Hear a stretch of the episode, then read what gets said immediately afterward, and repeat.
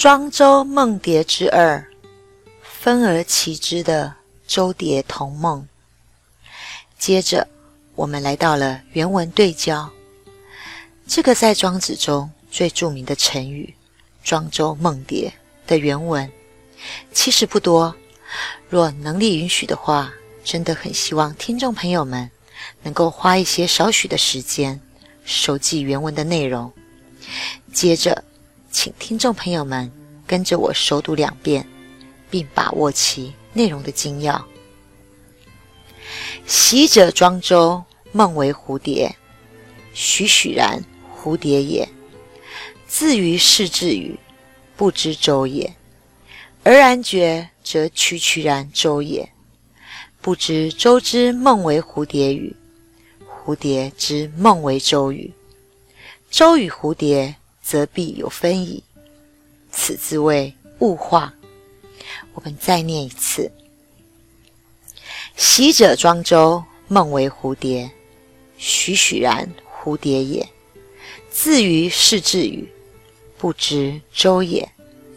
而然觉，则曲曲然周也。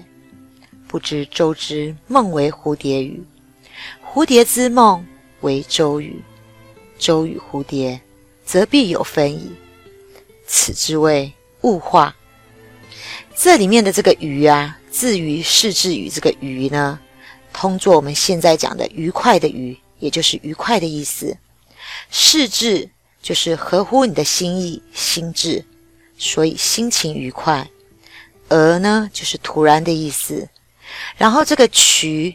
曲曲然周也，这个曲这个字有点困难，有点难写。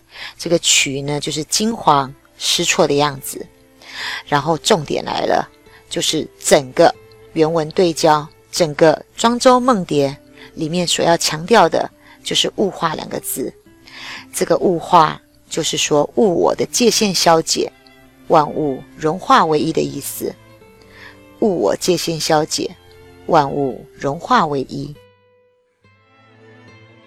某天夜里，庄周在睡梦中梦见了自己，竟然化身为一只蝴蝶，欢欣自得的，真的就好像是一只临风轻举、翩翩飞舞的蝴蝶，好不快乐自在，好不惬意啊！全然忘记了自己正是庄周，其实才是庄周这一回事。不久，这一觉醒来，赫然发现这儿躺了一个僵卧不动的庄周，心中不免泛起了一个大问号。